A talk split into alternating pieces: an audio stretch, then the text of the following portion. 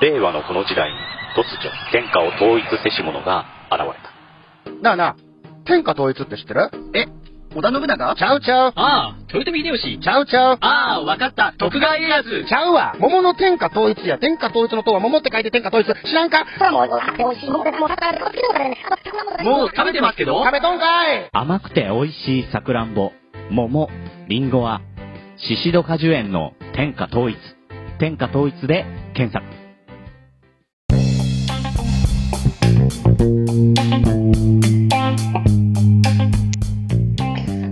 い、えー、クレイジーアグリジャパン始まります。本日はホームセンターについて、えー、まあ、ホームセンター戦国史っていうほど、ちょっとね、えー、調べれば調べるほど奥が深くてね、えー、これ調べると、ちょっとね、今日は、えー、合同会社クレイジーアグリージャパンの仕事なのでね、ちょっと埼玉の方がね、ちょっと急遽ワゴン車欲しいっていうんで、えーキャラバンを買ったのでね、ちょっと今から取りに行って、その後、ポッドキャストウィークエンドの方にも行こうかなとは思っておりますが、まあちょっと、道中ね、運転してても暇なのでね、久しぶりにこういう時にポッドキャスト録ろうかなと思いまして。まあちょっと走行中なんでね、えー、カーナビの音とか入ってしまったら申し訳ありません。えー本日はですね、えークレイジーアグリジャパンらしくやっていきたいなと思うんですけど、ちょっと下調べの時間があれなので、また足りない部分はね、おいおい、えー気が向いたら別の回で撮ろうかなと思うんですけど、ホームセンターについてやっていこうと思います。タイトルはホームセンター戦国史にしようかな、シリーズ化しようかなと思ったんですけどね、え時間があったらちょっと調べて、もっと調べてみたいと思います。えガス屋は結構ね、え全国に行ったらね、あの、その地域のホームセンターで売ってるものが面白くてしょうがないから、えーホームセンター巡ったりするんですけども、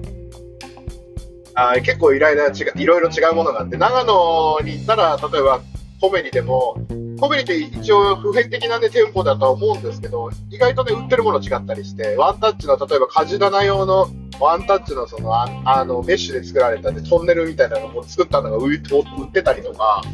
えー四国の方に行ったら、その、えー四国のベトコンハウス式ですね。ベトコンハウスのアーチパイプが、その、こっちの本州では売ってないんですよね。大きい、一軒か一軒半ぐらいの、間口が一軒一軒半ぐらいで、軒高が1メーター70、ないから1メーター、もっと低いかもしれない。1メーター50ぐらいのアーチパイプが、その、一本物で曲げてあって売ってあって、普通の19パイとか22パイで売ってる。その普通のリボだけ支柱のトンネルじゃなくて、売ってたりとか、九州行ったらね、またあの、パイプの径も違うし、まあ、まあ、そういうとこ細かいとこ行っちゃうとね、例えば、膝屋で買う鉄パイプは1ミリ厚だけど、ホームセンターだとアーチパイプ0.8ミリ厚だったりとかね、鉄厚さが薄かったりするんで、まあそういった違いもあったりとかっていう話をするとね、奥が深くなっちゃうので、あの、そういった話抜きにして、まあ、あまあそういう話になっちゃうのかもしれないですけどね。まあホームセンターについて、皆さんはね、まあ、北海道、東北の方だったら DCM グループ、えー本州だったらやっぱり、えーカインズ、えーまあ、元ね、戦国史なんでいろいろ群雄割拠してるんですけど、西日本だったら、まあ、大阪近辺だったら皆さん江南とか、あなると思うんですね。えーだけど DCM グループが長年実は業界トップを走り続けてたんですけども、あの、この1年で何が変わったかというと、なんとですね、ずっと2位の座の争った、2位と、2位にずっと甘んじていたカインズがですね、なんと売上高でですね、えー確か D、あの、DCM を抑えて業界1位、一応暫定1位になってるんですね。で、何が違うのかっていうのをね、ちょっと、えーやってみたい。まあ、ランキングを言っちゃうと、1位が DCM、あ、1位、2位がカインズ DCM、で、3位が、あーコーナンコメリと。またこれがね、店舗数とか売上高でランキングすると、コメリが、え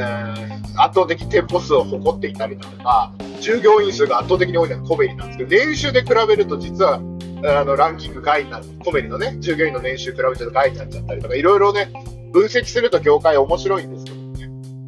えーなっています。で、ホームセンターもいろいろ地域でその、その県ごとのね、えやっぱり強いホームセンターがあったり、茨城だったらジョイフルホンダ、ジョイフル山新。えー今はね、もう展開が大きくなっちゃってて、実は茨城では、茨城から真ん中から上が山新で、南がホンダだっていう。ホンダは材木屋が元だから、木材とかそういう資材館のね、方行くと全然品揃えが違うんですけども、山新はね、その家具だとかペットだとかそういうのに強かったりとかあるんです。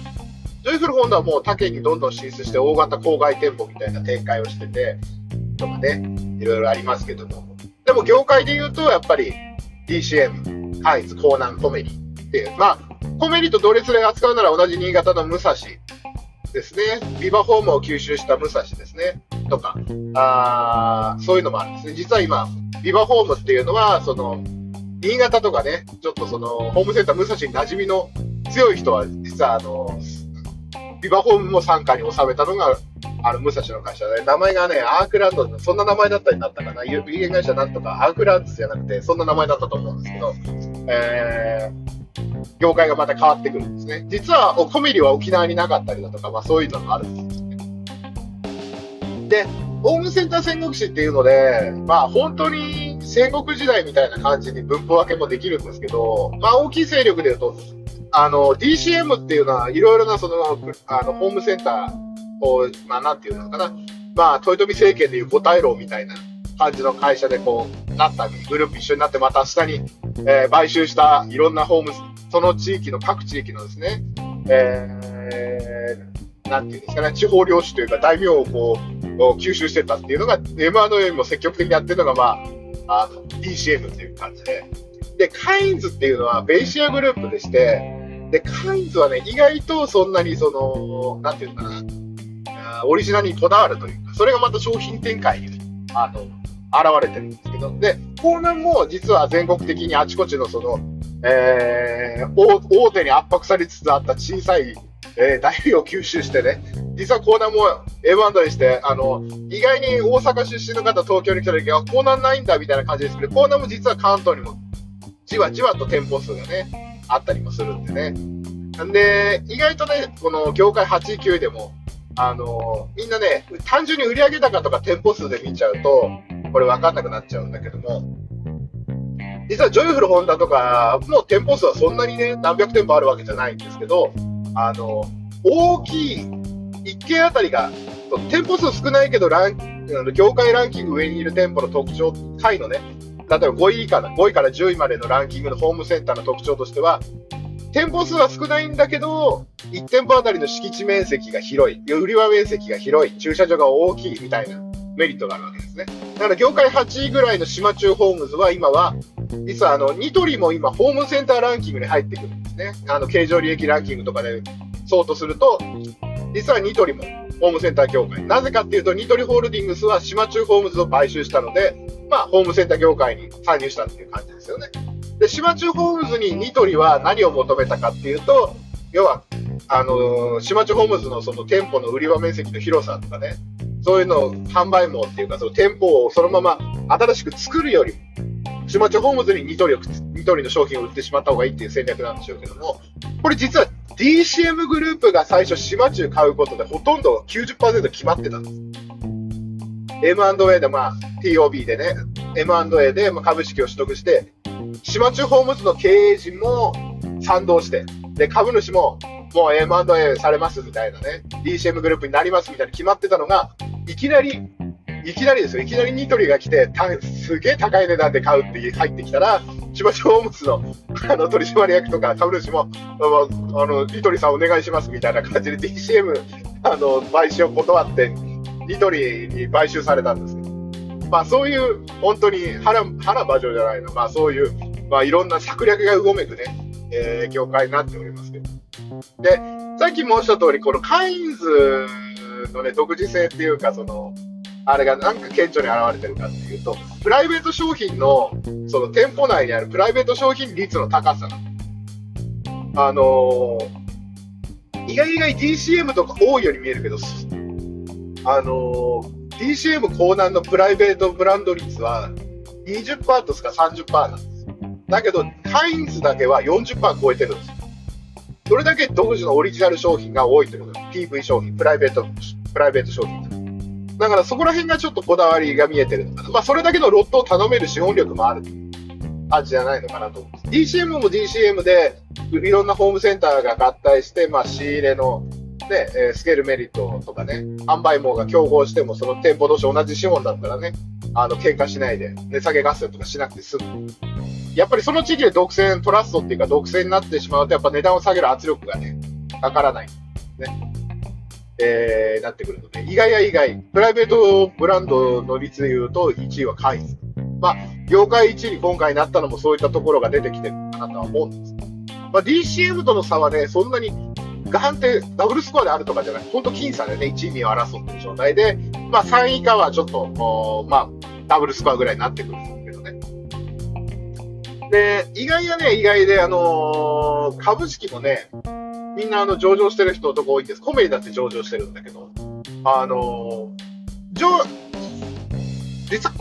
コメディはね、その、株式を持ってるよりも、もし自分が利用者だったら株買いたいと思う理由もあると思うんです株式を持つよりも、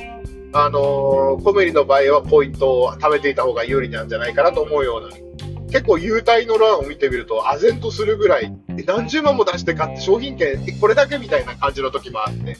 えー、意外意外コメリの株はちょっと同族企業のあれなのかなっていう思うような、株主比率と、あなってたりとか、まあね、そういう面白い面もあるんです。やっぱりそのオリジナルでポイント制度とかクレジットカードやってコメリキャピタルなんか子会社、金融会社持ったりすると、やっぱ強いのかなとか思っちゃいますよね。やっぱポイント還元、まあ、カード決済。まあこれはちょっとホームセンターと離れるんですけども、あのー、オリジナルのクレジットカードとかそのカード決済会社を持つっていうのは、あの、すごいメリットがあって、なぜかっていうと、イオンとかって安売り、ちょっとホ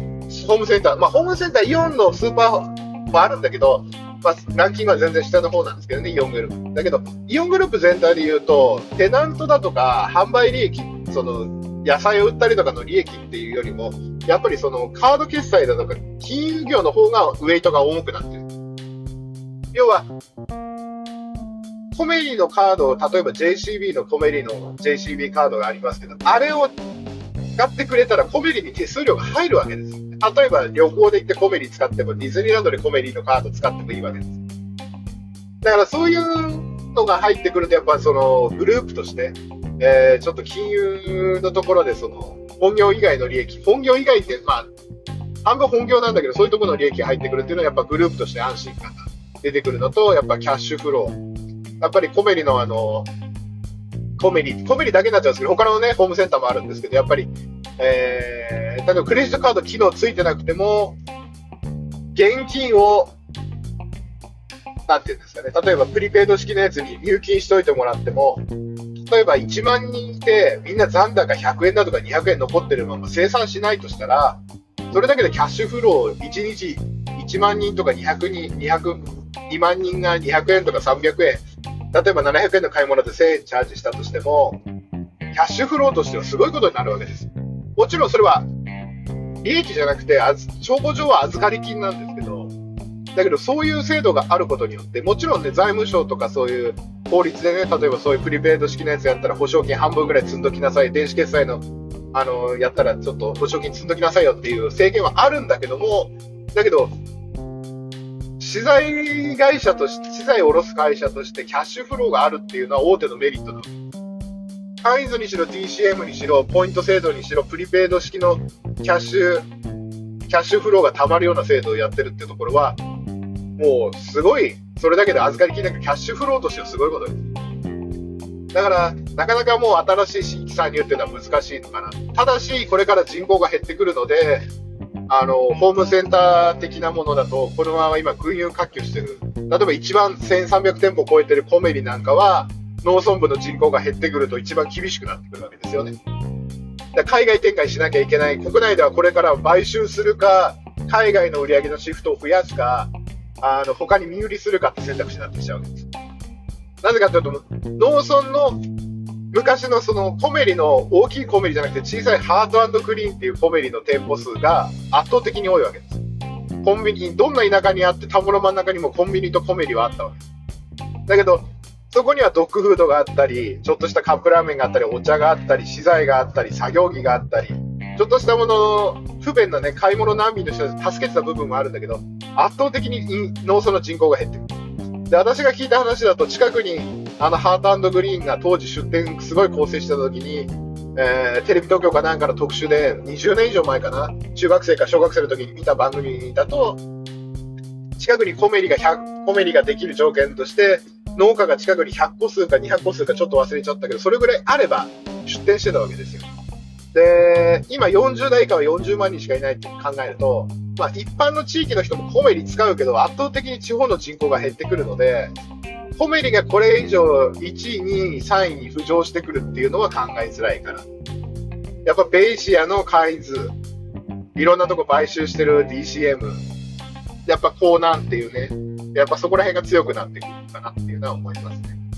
まあもう多分今、コメリもあの3店舗ぐらいがある店舗の真ん中ぐらいにでかいコメリ、中核のビッグパワーコメリみたいなの立ててるので、まあそこに集約して小さい店舗がなくなっていくか、別の業態に変化していくかっていうところになってくるとは思う。だもう6位から10位までは、まあもう、まあそうですね、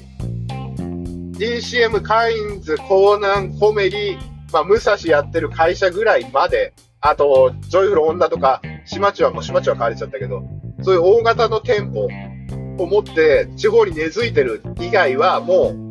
あとは買収されるか廃業するか身売りするかみたいなところになるかなと思います。だから皆さんの好きなホームセンターも、もしかしたら DCM グループに入もう入ってるかもしれないし、えーそうやって生き残っているのかもしれません。で、これはね、農家にとっては、ホームセンターが今のこれだけあるっていうのはすごい、まあ、農家以外にもね、メリットはあるんだけども、農家にとって何がいいかっていうと、例えばコメリのハートグリーンっていう業態は、地方の農協がもっと商売系出してたら、まあちょっと独占禁止法の金前と共同組合法の金前もあって、できなかった部分もあるんだけど、もう少し頑張れば、ああいうコンビニ、まあ、ホープと資材、資材部を合併したような店舗じゃないですか、コメリってぶっちゃけ言っちゃえば。で、それが土日も休まずやっている。で、夜も8時ぐらいまでやっている。で、っていうんだったら、農家そっちになびいちゃいますよね。だからコメリはそこをうまくついたのかなと思うわけです。だけど、農家がこれ近くにホームセンターができるようになって昭和の農業と今の農業の何が違うまあみんな安いから春先にまとめて農業とか付き合いのある証券の資材屋にバーンって農薬とか肥料バーンって注文してたけどホームセンターが近くにできていれば実はホームセンターを自分の在倉庫代わりにしてキャッシュフローを貯めておいていざって時はホームセンターで代用できるわけでそうすると今までは春先にバンって頼んだ資材を少なめに頼んで、いざ足りない時だって、例えば土曜日の朝足りないってなったら、あ、じゃあホームセンターで買ってこいってことができるわけ。これ農協の資材部だったら、あ今頑張ってるとこはちゃんと土日も開いてるかもしれないけども、土日やってないわけですよ、基本的には。だったらホームセンター行って、じゃあ買っちゃおうかなってなっちゃうわけですよ。だから今動きとしては、ちょっと目先の利く農協はもうコメリに資材部投げちゃったりとか、水戸の農協だってシンシンっていうね、あのー住友駅、えー住友科学科系の資本が入ってるえホームセンターがあるんですけど、そっちのホームセンターっていうか、資材屋か、資材になっちゃうんだな、ホームセンターよりは。に、あの、JA 水戸は投げちゃって。だから、目端が利くところは、もう新しく店舗開発とか人材をやるよりも、もう民間でできるからっていうところで多分民間に投げちゃってると思うんです。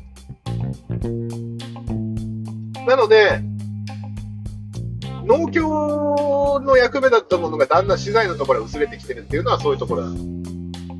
で農家さんとしては小さいコメリが1軒あれば中小大大大規模な水筒農家になってくるとね使う量が半端じゃないのでちょっと難しくなるんだけどもだけど肥料農薬に関して言えば基本的なものは揃っているからだから無駄に秋口に例えば収穫払いの時に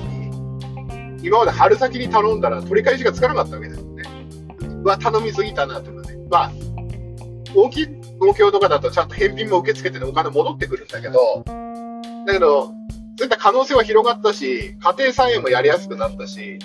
だから今の世の中って結構コンビニエンス的なホームセンターがあるおかげで、結構自由にね、あ、じゃあちょ今日ちょっとホームセンター行って、あの資材買ってこようってことで、これ農協の資材ってちょっと買ってこようって言っても、農薬だけとかね、肥料だけとか、決めて買いに行かなきゃいけなかったけど、でも、ホームセンターができたことによって、自分の倉庫代わりにできるっていうね。しかもこれは使った分しかお金が請求されない倉庫代わりです。まあ、ちょっとホームセンター戦国史から話がそれちゃって申し訳なかった。っていうことで。で、だから私、ガス屋はね、花業界にいるのでね、えー、まあるんだけど、ぶっちゃけね、その、ボンクレ正月とか花桃だとか、正月だとか、そういう花飾りとか、花桃の時期だと桜とか、結構ね、ホームセンターの収めてる子会社のパックや、花束のパックや意外と舐められないぐらい注文入ってくるし、だからそういった面でね、そのただの資材だけじゃなくて、一般消費者に向けた購買力、一般消費者も、今ね、薬局も半分生鮮食品売ってスーパーみたいになってたりとか、ホームセンターも、例えばトライアルみたいに、トライアルって、あの、食品スーパーみたいなもんなんだけど、あの、半分はホームセンターとかね、みたいなもの複合してる部分もあったりして、まあそういったところもね、ちょっと、なんていうのかな、まあ、業態がちょっと横に、なんていうの、ただホームセンターって分けられないっていう感じになってきてるところもある。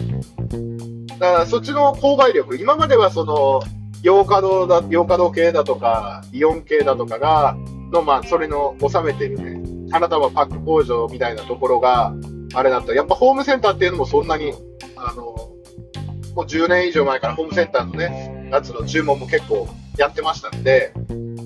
あの、なあの、それだけ店舗が増えて、えーそれだけ、えー仕入れる量が増えて、また売れてるってことなんです。だから正月飾りを今まで百貨店とか、あ総合スーパーで買ってた人が正月になったら、今みんな、なんだかんだホームセンター行くようになりましたよね。花だってホームセンターで買う時代です。ホームセンターです。ホームセンターで花買うんです。ホームリだって、あれ、東南アジアで契約して一年中、茨城だと江戸先に、あらじゃ成田からやって、まあ、配送センターも江戸先ってとこにあるんですよ。ホームリだったら一年中仕入れて、花を仕入れてずっと同じ企画の同じ値段のやつをずっと出し続けてる。まあ、ホームセンターどこもね、出してるけど、榊も出してるんですね。だそういう時代になってきてるんです。だから、これからは多分ホームセンターがどんどん他の業態を侵食していく。売り場、大きい駐車場、大きい売り場で、こう、ちょっとほ、多分ホームセンターだけではちょっとやっていけないので、ちょっとその、あイオンとか洋華堂系のスペースも置きつつっていう感じになってくるのかな。で店舗数の絶対数は絶対減ってくるわけです。なぜならコメディが絶対減ってくるから。この20年、30年先を考える。だから、ここからランキングの変動がどんどん激しくなる。ってなると、20店舗ぐらいしかないな、ね、その、敷地面積が大きくて、まあ、いろんなものを置いてて、専門性のあるスタッフバーンと置いてた方が、実は効率が良くなってきて、みんな車持ってるから、車で取りに行くし。だけどまあ、今、コイルもね、配達サービス始めたりもしてるから、うん、だから、小さい店舗がすぐなくなるってわけではないと。だけど、やっぱり5位以下な、5位以下のホームセンターで、その、大きいホーム、大きい敷地のなんか機関店舗がないような店はどんどん吸収されていくか、廃業されていくか、競争に淘汰されていくっていうのがガス屋なんですよ。だから、DCM もね、辛いとこだと思うんですよね。やっぱベイ、カイズのベイシアっていうね、やっぱり群馬帝国が発祥の地なんですけどね、やっぱ、あ薬局も持ってるっていうのはね、まあ、DCM グループもね、いろんな飲食店持ってたりもするんですけど、やっぱりね、これからやっぱ資本対資本の戦い、やっぱそういうグループ形成ですよね。だから、あのー結構ね、その、ホームセンターだけじゃなくて飲食店も併設みたいな。だから、遊びに来てもらうみたいなところになってくるんじゃないかな。遊びに来てもらうんじゃないか。まあ、何でも揃うみたいな感じにはなってくると思うんですけど、ちょっと網詰めとかもね、えー進んでいくんじゃないかなと思うんですけどね。あと、ホームセンターで言うと、あれだな、その自分の倉庫代わりにするっていうのと、ホームセンター豆知識、ホームセンター豆知識あったかな？なんかあったかな？ポイント、ポイント制度もやってもあれだし、まあ、ちょっとね、今運転中でこれ以上調べようもないので、もう何分ぐらい撮ったの ?24 分ぐらい撮ったのかな？あなんで、ホームセンター戦国史の方の初回の触りは、こんな感じで、えー思っています。まあ、新規就農者の方もね、あのーまあ、なかなかイメージだけで農協を使った方がいい面もあるし、農協を使わなくてもいい面もあるわけです。だから、私が就農した頃の平成26、7年の頃はね、農水省とか全農の会議って言っても、あの頃って小泉さんが農協批判叩いてた時なんか、結構ね、独占禁、農業協同組合っていうのは法律で、あの、独占禁止法には適用されないんだけど、あんまりちょんぼみたいなことやってると、あの、指導を受けたりね。例えば、四国だったかな、高知のの農協だったか忘れたけど、その農協で出されないなら、あ資材買わないなら出荷させないとか、まあ、そういう締め付けがあって、怒られたりとかっていうのがあってね。だけど、そういう状況の閉鎖的空間だと、新規就農者もね、農協の指導のもととか、資材も農協で買ってっていうのをしないと、営農できないっていうね、田舎になっちゃうとちょっと大変なので、やっぱ収納する場所としては近くにホームセンターと農協があることっていうのが一番いい。自分のメリットがあるところばっかり使うっていうのもありだと思うんですよ。まあ、農協側からしてみればね、資材買わないで出荷だけ来やがって、でも出荷は出荷で手数料取るわけだからね。うん、そこら辺はやっぱりそういう付き合い方をやっていかなきゃいけない。でもやっぱり専門性が、あのーやっぱり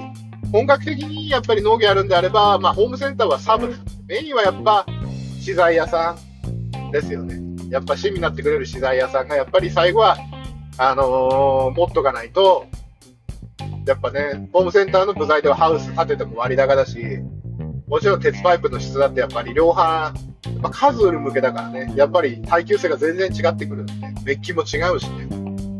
まあ、これは専門性になっちゃうんだけど、例えばあのね、例えばそうだ、パイプ屋とか資材屋に頼む、例えばこれ、まあ、専門農家の人だったらね、あれだからあれなんですけど、新規就農者向けに言うと、何が違うかっていうと、例えばね、まあさっき言ったけど、パイプの肉厚ですよ。ホームセンター企画で、例えば、そう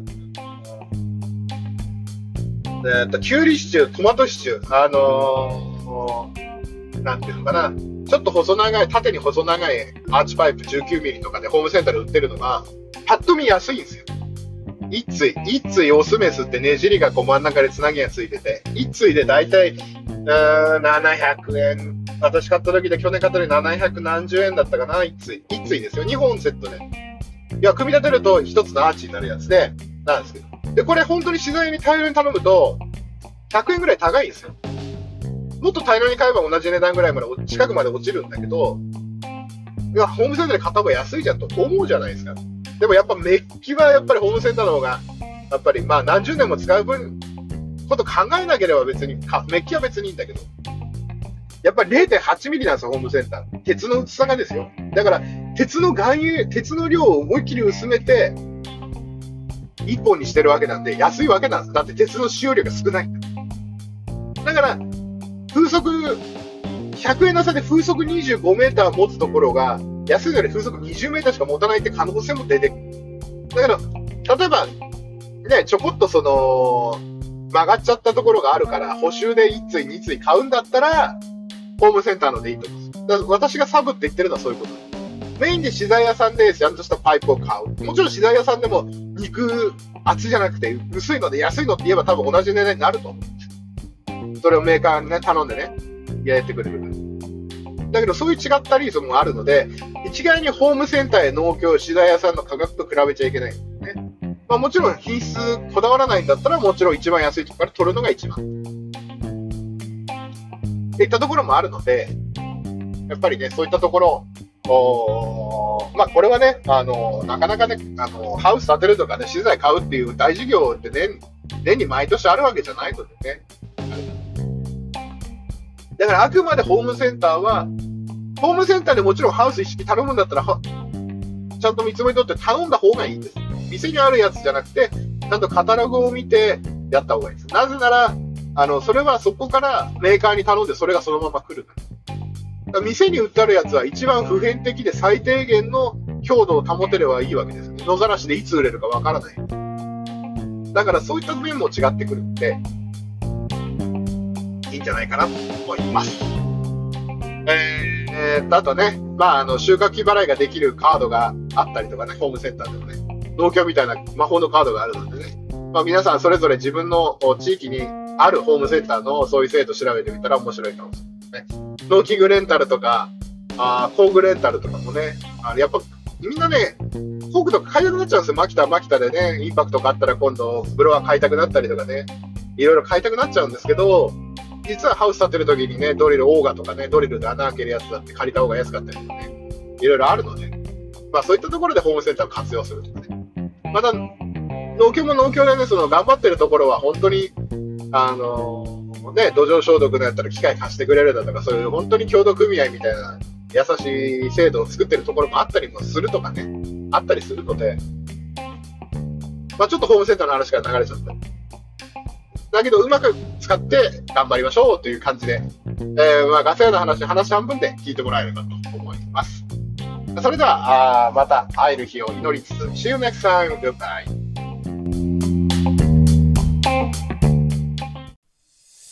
燻製とは美味しい燻製とは楽しい燻製とは難しくない燻製ミックスナッツ燻製チーズ燻製卵などベアーズスモークハウスがお送りする燻製品の数々。お問い合わせはベアーズスモークハウス1 at gmail.com 1は数字の1でお願いします。ツイッターはアットマークベアーズスモークハウスまで。おお待ちしております